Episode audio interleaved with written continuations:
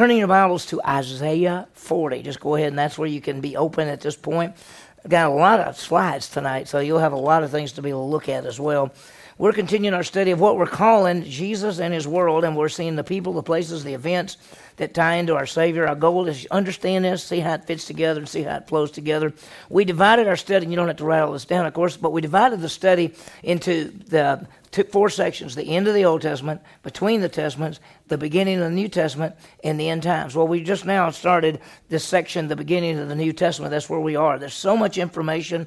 I told you that when we started the class that you can't remember all of this, a lot of this history, you can't remember how everything fits together, but you have the material and you have the resources, and you can always go back. We're now starting the third section, the beginning of the New Testament. And we're going to see, we're seeing the rise of Rome as a world power. We're seeing their peace and the, and the roads and the language and everything and the law and everything pulling together. Well, in this lesson, what we're looking at, we're seeing really the coming of the forerunner, who is John the Baptist, and the birth of the Messiah, Jesus Christ. So those two things, the coming of the the, the uh, forerunner and the Messiah, basically you put it any way you want to, and and we'll see that as you fill out your little thing. So what? Uh, we, we could raise this question, and we already know the answer, but some people might have a different answer. Somebody say, Who is the most important person who ever lived? Some could say, well, there's a lot of discussion there. It could be somebody who maybe the person who came up with the polio vaccine that just saved millions of lives, or what about uh, some world leader who has you know shaped the world, and or what about uh, an entertainer or a sports person, or what about somebody who has done all kind of great missionary work? Well, you, you could talk about it and say, yeah, there are a lot of great people, but there's there's there's one that really is the most important person ever lived, and you could just ask it by this way. You could say, what year is this? And somebody said, well, it's 2011, uh, 2021, 2011, 2020, you know, whatever year they say. You say, well, what does that mean? In the year of our what? It's, that means everything, our whole dating system is based around a person, and that person is Jesus Christ. The man Jesus from Nazareth, from a small town in Israel, became the most important person who's ever lived. That's because he's the God man. And we know this man as Christ as the Christ, the Messiah, the greatest one who's ever lived. He is Jesus. He is the Son of God who came to the earth. And when we start really thinking about him, we say, He is the Son of God who came to the earth, that died on the cross, paid for sin, and rose again. He is our God and our Savior. He is the mediator between God and man. And we've, uh, we always say this, and we talk about the story of the Bible. And the story of the Bible is how the perfect God brings sinful man back to himself. How? Using his Son Jesus Christ. So that's what we're talking about, and we're talking about Him coming. Well, tonight we're going to see uh, how he tie, how it all ties together, and we get the background of the forerunner and the background of the Messiah, and we see how it ties together. We could say this: the world, as we've been studying, the world is now ready for the Messiah. God promised a Savior to the world that He would come. I want you to think about the flow. I have it written down for you there, and I'm, I'm going to add something you know, I'm always looking at things and uh, thinking about things. Maybe I'd change something a little bit. If you notice the flow of the Messiah, most of you have, have been with me, and we've studied this before and we listed it out. But I'm going to make a little change tonight and add something in there. So let's think about the flow of the Messiah. First of all, you go all the way back to Genesis 3. It's the seed of woman. The seed of woman is going to do what? crush the head of the serpent. The seed of the woman is going to be the Savior, the one who's going to come and deal with the the, uh, you know the sin and the, and Satan. Okay, then Genesis 12, the seed of Abraham. Who is the seed of Abraham? He is the one in which all the nations of the world what will be blessed. And so we, uh, he'll bless those that bless him, and they'll curse those that curse them. And so that's the, the seed of the seed of Abraham's coming. Then we said in 2 Samuel chapter seven, he'll be the son of David. He is going to be the King of Kings and the Lord of Lords. He's going to one that, that'll sit on David's throne and rule in righteousness and justice. And then we said in Daniel chapter seven, there's a talk, there's a part about the Son of Man, and the Son of Man sets up a kingdom that will never end. And so that's, we're seeing the Messiah coming in that way. And then in Luke chapter 1, the son of Mary, the son of Mary is going to be the king and the savior. That was the promise, and we'll see that tonight. Here's something that I added. As you know, if you look at your little deal, you'll see that there's Luke 1 and then, then it goes to John 1. Well, in Luke 1, that's the son of Mary. Well, I'm putting in there Matthew 17 because we've been looking at this and we said that the seed of woman, the seed of Abraham, the son of David, the son of man, the son of Mary, and now the son of God. And what did the Father say about the Son? This is my beloved Son in whom I'm what? well pleased. And then last but not least is John 129, the Lamb of God who takes away the seed, the, the sin of the world. So you think about it, the seed of woman. So this Messiah is going to come from a woman. He's going to be a descendant of Abraham, so he's going to be Jewish. He's going to be a descendant of David, so he can sit on the throne as the king. He's going to have a kingdom that will what? Never end. He's going to be the son of Mary who will be come up born of the virgin. And he's going to be what? He's going to be the savior and the king. And then he's the son of God, which is well pleasing to the Father. Why? Because he came to do the will of the Father. And finally, he's the Lamb of God who takes away the sin of the world. And so that's kind of the flow. And I just added that in there. I thought that's pretty neat. And you can just put it in there in between that if you want to.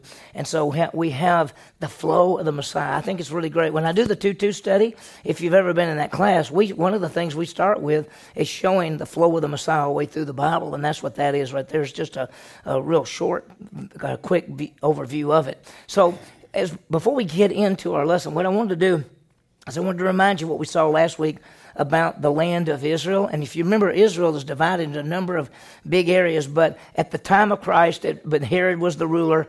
What what you see is this: you have the northern part of Israel is called Galilee. The central part of Israel is called Samaria, and the southern part of Israel is called Judea.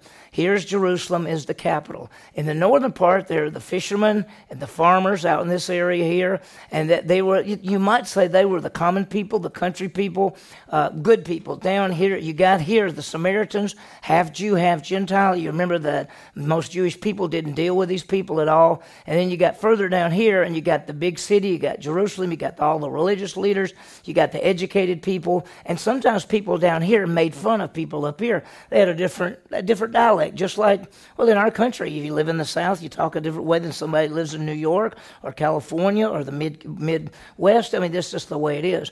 And so this is the land, uh, the time of Herod and the time, really, the birth of Christ. And so when you think about it, over, you know, up in here, this is uh, Decapolis. This was all a bunch of Greeks. If you remember, we talked about how during that time uh, they went back and forth over Israel, the Ptolemies and the Seleucids this whole part, 10, that's called Decapolis because it means 10 cities. There were 10 Greek cities right there. And so all of this is, is what's going on at the time of Christ. And then we talk, and, and I want to talk about the temple. And I want you to see something tonight. I'm going to go through it fairly quickly, but I just want you to see this because it took, uh, uh if you remember, it, it took 46 years for Herod to build onto the temple to make it something. Of course, they challenged Jesus, and uh, he said something about destroy this temple and I'll raise it up in three days. He was talking about his body. They thought he was talking about the building. They said it took 46 years to build this building, and Jesus was talking about about the, you know his body. So let's talk about the temple for just a little bit as we get into this. There's a picture. This is a uh, this is not an actual picture of the temple, but this is a this is a model of the temple which is in Israel. And if you can you can anybody see? Am I blocking anybody? Everybody can see. Okay, I want you to look. Here is the temple area. This is the wall around the temple. That's called the Eastern Gate people could come in the eastern gate. There were all kind of entrances from this side and from that side as well. There's a big old wall going around it. This was called Solomon's Stables. This was a place over here which was called Court of the Gentiles and Court of the Women. And so you could come in, and when you came in through the eastern gate, if you go back that direction, it's the, it's the Mount of Olives. You'd come in, and there's all kind of things here, and then you come in through that gate and when you come in through that gate, you're getting where the altar is, where they offered the sacrifices. There's where the holy place is and the Holy of Holies. And so it was gigantic area. I mean, it was just incredible area. And I think I've got, here's just sort of a scale of it. You'd come through that gate called the Beautiful Gate. There's the Court of Women. And then you'd come through that other gate. there's the altar and the laver and all of these things. And what I want you to see is, and think about this, that it's this temple Tabernacle, another name for how they put it together, is really a picture of Christ. So let's talk about it for just a second. We talked about that Solomon built this amazing, amazing, amazing temple. And when they built the temple, uh, it, you know, of course, it got destroyed. By who? Who destroyed it? Who destroyed Solomon's temple? Babylonians, okay? Then they came back, and who came back and built the temple? What was it called? Zerubbabel's temple, and now this third one is called Herod's temple because Herod has put all the money into it. The temple was was the place. If you remember that before the destruction of the temple, everybody went to the temple. Then after the destruction and the captivity, they started coming back and meeting in the what? The synagogues. But the temple was still big even in the day of Christ at uh, Christ's time. The temple, there was the priesthood, the feast days, the sacrifices. Now I want to remind you of something that every aspect of the Old Testament, especially the law, was a picture of Jesus Christ. And you may say, what are you talking about? Every feast day pointed to something about Jesus, whether it's Passover and he died on Passover, whether it's first fruits, he rose from the grave, whether it's Pentecost, whether it's the Feast of Trumpets, Tabernacles, everything fit for Christ. The, the priesthood, the priesthood's clothes, the priesthood's job. Jesus says, we saw it in Sunday school, or grow group, what do we call him? He's our great high priest. He's the priest. The sacrifices, every sacrifice whether it was a sacrifice for sin or a sacrifice for something else, was a picture of Christ and his death and the idea of sin. So at the time of Jesus Christ, you had the religious people, and they led the people in worship as a ritual and salvation as works. Now, I just want to stop for one second and say this. When you look in the scripture, from the very beginning, from Adam and Eve to Abraham to David, everything, salvation is always one way it's faith. It's faith. It's not works. It's not our goodness. It's faith in the in the Old Testament. It's faith in the coming Messiah, and they believed in the Messiah, and they were saved, and they were saved for how long? Forever. You get to the New Testament, Jesus dies on the cross, pays for sin, rises again, and salvation in the New Testament is what? It's always by faith. John 3:16 God so loved the world he gave his only begotten son that whosoever would believe in him would never perish but have eternal life. All through the whole Bible Old Testament, New Testament, everything, salvation is always the same way. It is simply by faith. You believe in Jesus Christ for eternal life and you're saved forever. You, we, we looked all the way back, and by the time you get to almost every aspect, you see man changes it and adds works to it. Man wants something to do. So when you got to the time of Christ, and we saw the same thing in the Old Testament, but when you get to the time of Christ, the religious leaders, the religious leaders led people in worship as rituals. Instead of it being acts of worship anymore, because those sacrifices and things, they just became rituals, they became laws and all those kind of things, and that salvation was works. You take today, there are many places, many churches, many groups that if you were to ask them, how does a person have eternal life? They would add works. They would say, you need to be baptized. You need to give your life to Jesus. You need to do certain works. You need to keep on doing things. You can believe in Jesus, but you got to do good works to stay saved. And it's just over and over. So I just want you to realize that at the time of Jesus Christ, if you would have said to a Pharisee, what must a person do? They would say, keep the law. Try to keep the law. Paul actually says, the, the commandments that I thought would bring me life brought me death. Why did they bring him death? Because he couldn't keep them, because nobody can. So I just wanted you to think through that. It's all the way through the scripture that it's always by faith, faith alone in Christ alone, faith alone in the Messiah who's coming, faith alone in the one who came, Jesus Christ. And so what I want you to think about is when we look at the temple, it's really a picture of Jesus Christ. The temple was a picture of our Savior. John 14, 6, He's the way, the truth, and the life. He's the way in, He's the truth, and He's the life. Let me show you something that many look at this and they will say that He's the way in, He's the truth in the front room, and He's the life in the back room. And we'll talk about that some other time, but that's really how it ties together. So I want you to, to, to think about uh, this for a minute, and let's look at the flow of, of, of, all of this. Let me let me go here. Yeah, the way is the eastern gate. It should say eastern gate, not Easter gate. The trust, uh, the truth was. It should say truth. Way. this has got way, eastern gate, and trust. I think we got a few things there, but anyway, I want you to understand that Jesus is the final sacrifice. Let me go back to this and just show you again. This is the the thing. And I look at this because I'm going to put this up a bunch. I'm going to take you through something. So let's pretend that, let's not pretend, let's recognize that this is a picture of Jesus Christ. And you say, how is this a picture of Christ?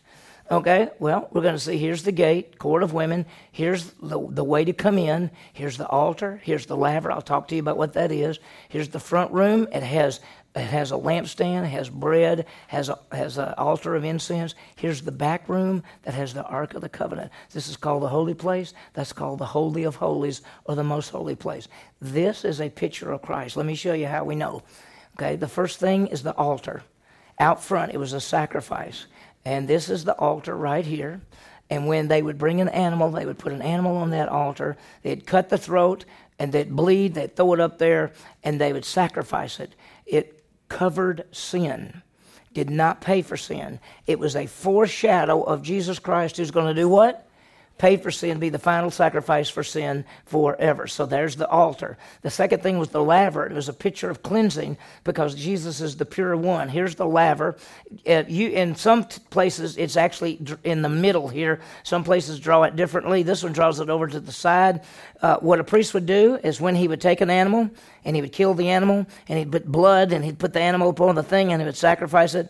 And then he's, he's filthy. He's got blood here. He's got even blood on him. And he goes over to the laver, and the laver had two parts to it. It was really big and round, and, and it had a lot of water. And you could put your hands down in it, but there was a place at the bottom you could put your feet in and get water on it as well. And then you get, and then you're clean. And now you can serve God again. You were the priest. You got dirty. You had to be clean before you could serve God. It's a picture of Jesus, who is the Holy One, who came as the perfect, righteous, Holy One. Then, as you go into the holy place, there's a thing called the lampstand. And if you walked in the room, we're going to, well, let's put it like this. When you walk in the room, on this side, there's this lampstand. It's big, it's beautiful, and it stays lit all the time. And that's a picture of Jesus because he is the light of the world. That's who he is. And then, if you got, when there was a table called the table of showbread, and Jesus is the bread of life. Over on the side, as you walked in, lampstand over here, table over here, 12 loaves of bread. Usually, a lot of times, they're six stacked up and six stacked up, and there they are, and they represent the 12 tribes of Israel. But Jesus is the perfect Israel, so he is, he's, he's the bread of life. And, and so there's the, the, the place of the bread on that side. Then, as we talked about, there's this altar, and it's not very big. It's, it's about this big and it's about that high and it was made out of gold and on the top of it was this little incense thing and it was it, it, burned all the time and the smoke went up all the time is a picture of intercession. It was the picture of jesus as our intercessor. And so in this drawing uh, it's it's it's back here. Usually we think it was right really in the middle. Whoever drew this put it over to the side but it's right there in between. And there's a curtain right here. The curtain represents the body of jesus christ. The curtain re- actually represents the the barrier between God and man. And so when Jesus died on the cross, you remember what happened? The curtain was torn from the top to the bottom. You get back into the holy room, and there's, there's a thing called the Ark and the Mercy Seat. The Ark of the Covenant was a box. If you ever saw, how many saw Raiders of the Lost Ark, something like that? That, that ark in the Raiders of the Lost Ark looks exactly like everything I've ever heard described. It was a box made out of wood and covered over with gold. The wood represents humanity. The gold represents deity. It's a picture of Jesus Christ as the one who, who is the Savior. And there's a mercy seat, which is a solid gold lid on the top with two angels looking down, and they poured the blood there. And so in that back room in the holy place, the most holy place, the Holy of Holies, is the Ark of the Covenant and the mercy seat. Mercy seat is the top. And so there's the box. Uh, listen, the bottom line is if, if you would have been somebody who didn't know anything and you saw these Jewish people and you saw them worshiping and you said, What does your God look like? And they said, Well, he doesn't like anything. Well, what's in the back room? And they'd say, A box. A box with a gold lid on it. What's in the box? Nothing. And so, I mean, where's where's your God? That's how they would think. Where's your God? And we said, no, no, no. Our God is the Messiah, the Savior. He is the way and the truth and the life. And this is the final sacrifice for sin. This is the cleansing. This is the bread of life, or the bread, you know, the bread of life. This is the light of the world. This is the incense, and this is the most holy one who dies and pays for our sin. The mercy seat is the plate of covering. In the Old Testament, it's where they covered sin. In the New Testament, uh, Jesus comes and he's the final sacrifice for sin forever. So I, I, want you to just see that. I don't think I have it. Yeah, I have one more. There it is. And, and just think about how beautiful that is. And, and listen, if you were a woman you could come in and you could come no further than here. If you were a Gentile, there are even sections of it that you couldn't come in. If you were a man, you could come into this area. But only could you get very far because the priests were all here. This was the court of the priests. This is the tables over here. This priest. And by the way, there were no chairs in the in the place where the priests served. There were no chairs at all. Why? because they never sat down. Why? Because the sacrifices were never finished. People brought them continually, day after day after day. That's why when Jesus, as the great high priest, says when he had offered one sacrifice for sin forever, what did he do? He sat down at the right hand of the throne of God because the work is finished. And so, with this background, let's talk about the prophecies. And these, some of this is so famous that we don't have to go into a lot of details, but I want you to see it, and we'll talk about the prophecies of the forerunner and the coming Messiah. Do you realize that the Old Testament said? that the Messiah is coming. You remember? Seed of woman, seed of Abraham, son of David, and all that's coming. But before he would come, before the Messiah would get there, there would be a forerunner, a, a, a someone to go before and announce him. Because, see, in the Old Testament, when the king came, they had people that would go and they would straighten out the roads. Did you ever know that? that they didn't want a king being carried or rolling on and it'd be bouncy. So they went, and if the king's coming, they straightened out the roads. They put things, made it smooth, and they announced that he was coming. Well, what about John the Baptist? What was his message? The Messiah is coming, smooth out the roads, the King is coming. And so he would go before and announce the Messiah and the King. That's who he is. Jesus is the King of Kings and the Lord of Lords. He's the Messiah and the Savior. So here is in Malachi 3 1, here's a prophecy that gives both of them at the same time. Notice, Behold, I am sending my messenger. Who is the messenger? That's John the Baptist. He will clear a way before me and the Lord, whom you're seeking, will suddenly come to his temple. Who's that? That's Jesus. And the messenger of the covenant of whom you delight, behold, he is coming, says the Lord of armies. That's the Messiah. And notice this that the messenger is coming. He'll prepare the way for the forerunner. And the Messiah, the Lord, is coming. He's the messenger of the covenant. That is the Messiah. And so you've got him, the, the Messiah and the Lord that come in Malachi 3 1. So let's look at the forerunner. We all know who he is. And can you imagine that if you were living at the time before Jesus was born, all that, and somebody came to you and said, You're going to have a son, and your son will be the forerunner of the Messiah. If you're Jewish, you, you've heard of this all your life. That one day a Messiah is coming, one day the Savior is coming, and the best you could tell from Scripture is there's going to be one announcing him and they tell you, your, your son is going to be the one. Isaiah 40, verse 3, this is the one calling out, Clear the way, crying out in the wilderness, clear the way for the Lord in the wilderness, make straight in the desert a highway for our God. That's Isaiah 40, verse 3. That's the Messiah. That's the one that they've waited for. So let's look at it. Turn in your Bibles to Luke, okay? Matthew, Mark, Luke, and John. Turn over to Luke and uh, let's just see something here. We're just going to go very quickly through this. Y'all know the story. Luke chapter 1. And I, I'm just going to kind of go through it. And some verses I'll read, some things we'll just talk about. But I just want you to get this. You know, we've looked so much on history and kings and, and empires and Alexander the Great and Antiochus Epiphanes. And we spend time on that. Should we spend a little time on our forerunner and our Messiah? So let's think about the forerunner for just a second. And there's this man. His name was Zacharias. He was a priest. Luke chapter 1, verse 5 says, In the days of Herod, king of Judah, there was this priest named Zacharias of the vision of Abijah, and he had a wife from the daughters of Aaron, and her name was Elizabeth. Now, there's this man. He's a priest which that means he had to be a descendant of Aaron. It says talks about he was of uh, the family of Abijah, and he has a wife. Her name is Elizabeth, and she's also from the tribe, a, a priestly tribe. So there are two of them, and, and they're old, and they don't have any kids, and they've always wanted a child. In fact, they've always wanted a boy. because men back then, they wanted a boy that carried on their name, carried on everything. In fact, many times that when someone was born, they named their son the same as the daddy's. A lot of times to to keep that name going. So in verse five, you got Zacharias who's the priest. Well, it just so happens, verse eight, that happened that he was performing his priestly duty. He was a priest, and there were there were forty, uh, I think, either forty-two or forty-eight divisions that King David had set up while David was the king. And he said, This group of priests will serve. They'll serve for a amount of time, then they'll leave, and another group will come in. And so in your life, you were a priest and you got to serve at different times. And you would go and you would stay there maybe for a week or two weeks or whatever it was. But here's the deal. Uh, there were jobs that you did, but there were some special jobs that most likely you never got to do because there were so many priests. And some of those were to burn to go in that room. Remember that front room? And on one side was the lampstand, on the other side was the bread, and in the back was the altar of incense.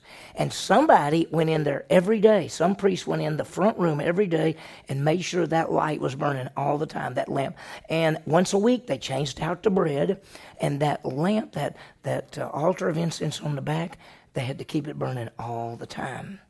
It just so happens verse 8. It happened while he was performing his priestly duty. According to the custom, verse 9, he was chosen by Lot to enter the temple of the Lord and burn the incense. You can just see him because they cast lots to see who got to do it.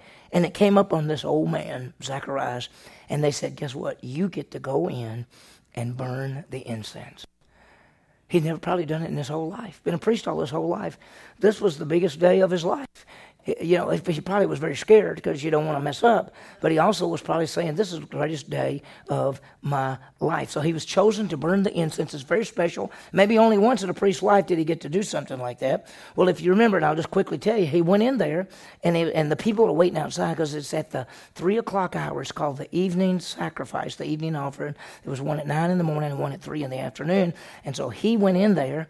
And when he got in there and got ready to do it, he looked up and there was an angel standing by the by the altar of incense as he got ready to go, and he went, and they said, uh, "I I'm Gabriel, and I've come to give you a message. Your prayers are answered. You will have a son. You will call him John." And he will be the forerunner of the Messiah. Look what he says, verse 17. It is he who will go as a forerunner before him, for the Messiah, in spirit and in power of Elijah. He'll turn the hearts of the fathers back to the children and the disobedient to the attitude of righteousness to make ready a people prepared for the Lord. He said, Your son will be the forerunner of the Messiah. And what do you think he thought? Well, you know, he, he, he probably thought, oh, this is the greatest day of my life. That's not exactly what he thought. Yeah. He said, Are you sure? you know, I'm pretty old, and my wife's really old. She's older than me, I bet you. But anyway, the bottom line is, Are you sure? And he said, I am Gabriel, and I stand in the presence of God. And because you hadn't believed us, you won't be able to talk until all this comes to pass. And all of a sudden he went,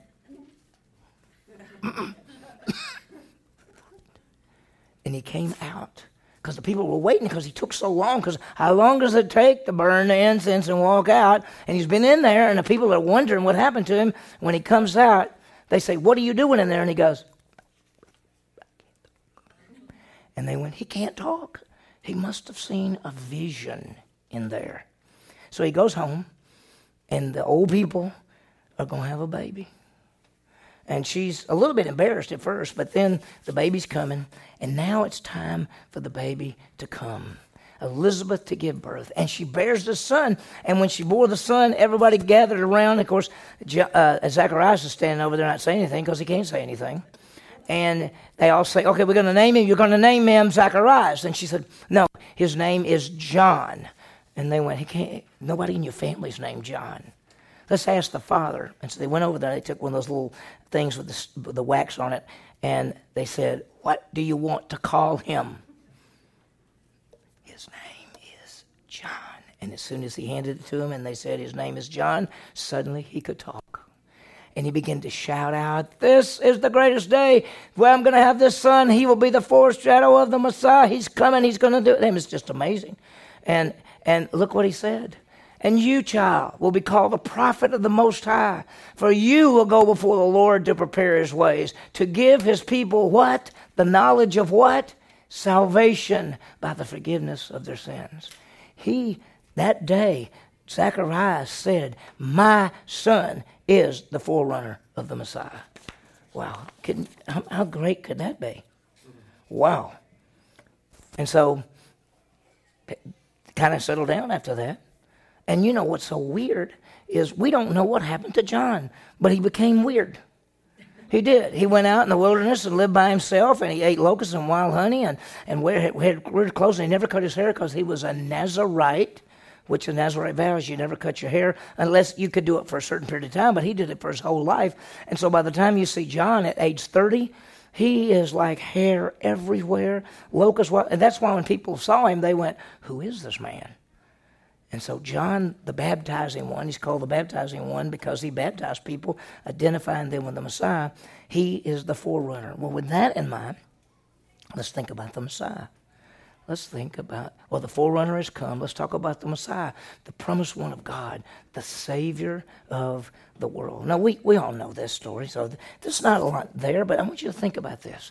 Luke chapter 1, verse 26 and 27. Now, in the sixth month, we have to stop there because y'all know that I never went to church when I was a kid. I went to church once when I was six, once when I was 12. But if you'd asked me the story of Christmas without knowing the Bible at all, I knew the story of Christmas because we did it at school we had a Christmas play, Christmas program every year, and people were shepherds and sheep, and somebody was Joseph and Mary and all that. And and so if you'd have said to me, "Do you know anything about the Christmas story?" I would have said, "Yeah, there's that you know the baby Jesus was born, and the angels came to the shepherds, and they were sore afraid because that's what the word we used back in those days." And so I would have told all that, but y'all know the story. But have you ever looked at this verse? How does it start?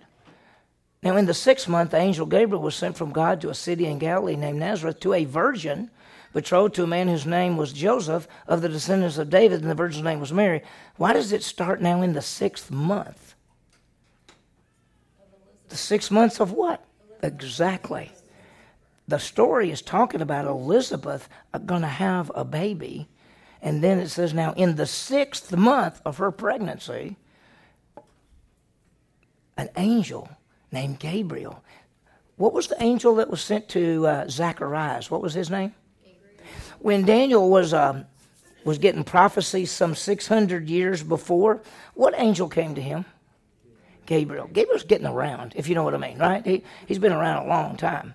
So in the six months, this angel Gabriel was sent from God to Galilee, to Nazareth, to this virgin. Wonder why the emphasis is on virgin to a man who's, who was a descendant of who? He has to be a son of what? David. And has to be a virgin, right? Seed of woman. And the virgin's name was Mary. Now, it's so amazing because the angel comes and talks to her. And if you're in Luke, Luke chapter 1, basically verse 31, uh, the angel said, Guess what? You're going to bear a son. Behold, you'll conceive in your womb, you'll give birth to a son, and you shall name him Jesus. Now, Jesus wasn't, it wasn't an uncommon name, but it wasn't the common name. It's the same name as Joshua, Yeshua. Yeshua in the Old Testament is Joshua, but Yeshua is the same in the New Testament as Jesus. You know, it's that it's that name, and it means the Savior. That's what it means. And so you shall name this child. His name will be Jesus. And then here's what he says to him: Behold, here's what's going to be amazing, because here's the key to the whole thing. He's going to be great. He will be called the Son of the Most High. Now, what does that mean? Who's the Most High? He's going to be called the what? Oh, if you're a mama and you, how old do you think you might be? You might be 15 years old. You might be 16 years old. You probably are not 20 years old. You could be as young as 14, but most likely around 16 years old. You're this woman who is betrothed to this man, and you're not married yet, and you're there, and you know one of these days, maybe it could be any time because he's going to prepare a place for you, and you know he's going to come back, and suddenly this angel says, You're going to have a baby and he's going to be called the Son of the Most High. And notice, the Lord will give him the throne. Now, notice these three things the throne of his father David. He will reign over the house of Jacob. How long? And his kingdom will have what? No end. Remember in Daniel 7, he's going to set up a kingdom that will have no end. Now I want you to look at this real quickly. He'll have the throne of David, the house of Jacob, and the kingdom will have no end. What do you think she's thinking? Well, who could this possibly be? The only one it could possibly be is the Messiah. And so she's saying, You're telling me I'm going to have a baby, and my baby is going to be the king of the world and the savior of the world. Now, when Zacharias was told that his son would be the forerunner, he didn't what? He didn't believe it. When she's told she's going to be the mother of the Messiah, she says, Can you tell me how this is going to work? She believes it. She just doesn't know how it's going to work. And he said, Well, the Holy Spirit's going to come upon you, and that which is conceived in you is the of, of the, is the Son of God. So he told her that. So, what happened? That's not in this part, but let me quickly tell you. She left right then and decided to go visit her cousin Elizabeth, who already they already said that she's going to have a baby. Said just like how a miracle you're having a baby? Well, it's pretty miracle for her having a baby. So she left and she's gone for three months. She goes down, she visits Elizabeth. When she walks in, the baby leaps in Elizabeth's womb. They talk, they stay there. She stays there three months. John the Baptist is born and she comes back. And Joseph has said, Where did you go for three months, honey? Because, you know, I mean, we're planning everything, you know what I mean? And she said, Oh, I've been gone to visit Elizabeth. And oh, by the way, I'm pregnant. But don't worry, I didn't do anything wrong. The Holy Spirit came upon me, and the Messiah is inside me. And you can see Joseph going, You've lost your mind, right? Wouldn't you? What would you say? You, you've been gone for three months, and you expect me to believe that when you've been gone for three months and you come back pregnant, that it's God that's made you pregnant? And so he decided to put her away silently because he really loved her and he, wa- he didn't want to hurt her. He could have had her put to death. He could have had a public embarrassment as he, as he uh, divorced her, or he could just put her away. And he said, I'm just going to put her away quietly. Nobody will know. I just don't want to make a big deal out of this. But while he slept, an angel in a dream said, Don't be afraid to take her because that which is conceived in her is of the Holy Spirit. He is the Messiah. And so when he woke up, he said, that's the Messiah. And so, a little while later, Joseph went up from Galilee, from the city of Nazareth to Judea, the city of David, which is called Bethlehem. Why? Because he was of the house and lineage of David in order to register with Mary, who was betrothed to him and was pregnant. Caesar Augustus came in, and what did he say? I want to I want to tax the world. I want everybody to go to their hometowns where they grew up. We're going to register everybody, make sure I got everybody there, and then I'm going to tax you. So since Joseph was a descendant of who? King David. Where's David's hometown? Bethlehem. So he goes back to Bethlehem. And while they go there, the baby is born. And the message was sent to the shepherds that the Savior has come. Why? Because Jesus is the great shepherd who lays down his life for the sheep. And you can see that night the shepherds are out there and, and, and they're, they're keeping watch over their flock by night. And of course, this is the only part of the Bible I knew as a young person because that was the story. Somebody would read it. And angels came. An angel came to them and said, Don't be afraid, for behold, I bring you good news of great joy, which is to all people. Notice this good news, the Savior's come, great joy, the joy of salvation to all people, because He's the Savior of the world. So you can write that down because it is so beautiful. Good news great joy, all people. And then my, my favorite line. I love good news, great joy to all people. I mean, that's my really great, but here's my favorite line. For today in the city of David, there's been born for you a Savior who is Christ the Lord. Now, let me ask you something. Born that night in Bethlehem, was that a Savior for you? Listen, we ought to be jumping up and down, right? Because at that particular day, that particular night, whatever, Jesus Christ came into this world as our Savior to save us, to give us eternal life as a gift. The Messiah has come into the world. The Messiah has come into the world. So we've seen it. There he is. And let me hit, I'm going to hit one other thing real quickly uh, before we end, but because we got a lot more stuff to go. But I just wanted to get the background. We're going to see John the Baptist is announcing the Messiah has come. We've seen Jesus Christ the Savior is proclaiming eternal life to all who believe. That's what's going to happen, and that's what we're going to see. So let's t- talk for a minute about Jesus. And I want you to see three things. We're going to see his name, his position, and his uniqueness. Now, tonight, and well, I'll, let me let me let you get that get that down because we're going to see uh, uh, those three things. You can write them up there on your little thing. It says his his name, his position, his uniqueness. You don't have to talk outside stuff. We'll get more to it in a minute. And by the way, his name means something, his position means something, and his uniqueness means something. So let me tell you this tonight, we're going to look at his name and his position. And we'll go fairly quickly because we only have about 10 minutes left. So we'll go fairly quickly. And then next lesson, we're going to begin to see his uniqueness and his ministry. And it's an incredible aspect. So let's look at his name. His name, Jesus. That's it. We call it, his name is Jesus Christ. Listen, um, a lot of people think his name is Jesus Christ.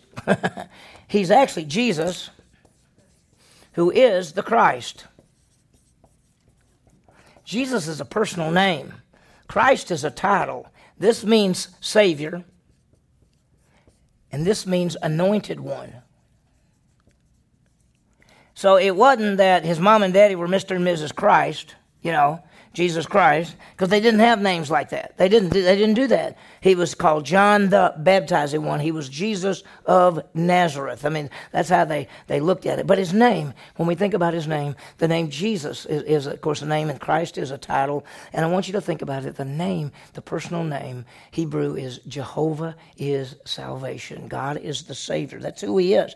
He is the Savior. It's a personal name. And and if you want to write that down, where it says Matthew one twenty one, do you remember? Remember what Matthew 121? It's when the angel in the dream, Joseph, he says, You shall name him Jesus because he shall save his people from their sins. Name him Jesus.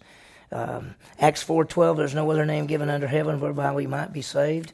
It is the name Jesus.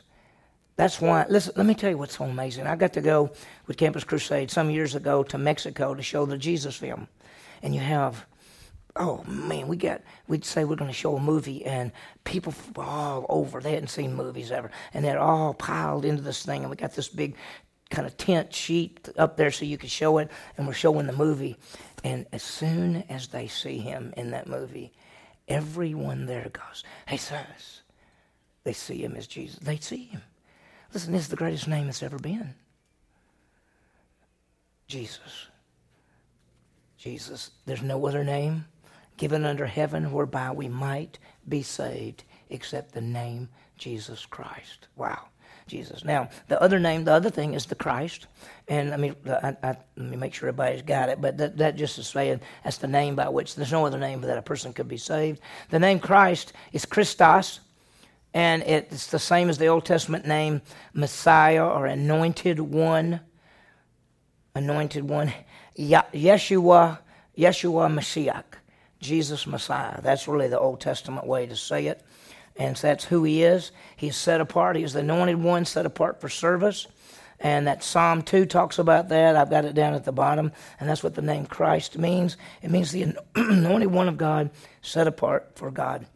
In the Old Testament, and most everybody got that written down. Okay, in the Old Testament, there was a prophet, a priest, and a king. They were all anointed. You've known this, and we've taught this many times, so this is not new. But there was a prophet, priest, and kings. You anointed a prophet, priests were anointed, and kings were anointed. Nobody had all three offices. Some people were prophets, some people were priests, some people, like Samuel, was a prophet and a priest. But nobody was a prophet, a priest, and a king. Nobody. Not even Melchizedek. He was a king priest, but he was not a prophet. So the anointed one in the Old Testament would be one who would come who would be the prophet, the priest, the king. That's Jesus. He is the prophet because he not only speaks the word of God, he is the word of God. He not only is a great high priest, he is the high priest that offered himself as the final sacrifice. He not only is a king, he's the king of kings and the lord of lords. That's who he is. He is the prophet, the priest, and the king. And so when you look at this, you don't have to write everything down, but that what I just said, he gives the word of God, he is the living word, he offers himself, he's the king and lord of lords. That's who he is. And so when you say Christ, don't just think it just means nothing. It means that he is that anointed one of God, the only one that is a prophet, priest, and king in all aspects. So it's so powerful. What amazing truths when you think about it. Uh, and, uh, and, this is why, I mean, when, when you really think about who Jesus is and what he's done, it's just out of this world. This last part, I'll have to go fast just because of time. But we see the Lord, but there's another word that goes in there, is the word Lord. Sometimes people say the Lord Jesus Christ. The word Lord actually is the word for deity. So he is God who is the Savior, who is the anointed one of God. That's who he is. So when you say the Lord Jesus Christ, you're saying He is God who is the Savior, who is the set apart one by God. That's who He is, the Lord Jesus Christ. So His full name is Lord Jesus Christ, if you want to put all the titles and everything. The last part I want you to see beside His name is His position. And when I say position, there are two things his relationship to God and, and where he is. So put that under where it says one and two, under Jesus' position. Put number one, his relationship to God, and number two, his place where he is now. And I'll go really fast and and there's I mean just so much stuff we could spend days on this, but I just want you to see it, and then we we can talk a little bit more about it next week as we look a little bit more about who he is. We'll review some of this, so if you don't get it all perfectly, we'll review it next week. But let's talk about his relationship to God. He is what the Son of God. That's who he is, the Son of God. And by the way, when Jesus is not ever called a God. He's not a God. He is the God. He is the only God. He is the Son of God. Jesus is not called a Son of God, but he is called the Son of God. And John 10 30, I and the Father are one. That means Jesus Christ and God the Father are exactly the same. Now, we've talked about this a lot of time, and I don't want to go into detail on it. I just want to remind you of something. We have one God, but he exists in three persons the Father, the Son, and the Holy Spirit. One God in three persons. The Son is God, the Father is God, the Holy Spirit is God. We can't understand how all this fits. The Son is not the Father, the Son is not the Spirit, Spirit's not the Son, Spirit's not the Father. They're all three separate, three persons, one God in three persons. We call it the Trinity. Not three gods, one God in three persons is beyond our comprehension, but the Bible talks about it that way. When he says, I and the Father are one, he's meaning we are exactly the same. In fact, Hebrews chapter 1, verse 3 says, He's the exact image of the Father. When Jesus Christ came, He is the exact image of the Father. I read something that somebody quoted. I thought, I thought it was pretty neat. Just listen to this. If Shakespeare came into the room, we might all stand and applaud. If Jesus comes in the room, we'd all be on our knees because he's the King of Kings and the Lord of Lords. He's the Savior. The second part I wanted you to see was his place. He is seated at the right hand of the Father in the heavenly places. I love that. Seated at the right hand of the Father in the heavenly places. Think about that. I mean, we, we talk about Jesus, and now we know that Jesus is everywhere because he's God, he's omnipresent. But where is he? Technically, right now, he's seated at the right hand of the Father. Why? Because his work is finished. He offered one sacrifice for sin forever, and what did he do? He sat down. Remember, we just said he is seated at the right hand of the throne of Father. Can you think of any time that Jesus stood up after he sat down by the right hand of the throne of God?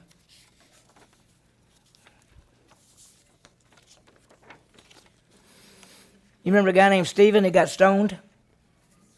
And as they were stoning him, or they got ready to stone him, and he said, I, he, he looks into heaven and he says, I see the Son of God standing at the right hand of the Father. Because the best we can tell, Stephen was the first martyr of the church. So, unique. The Cool thing is that, huh?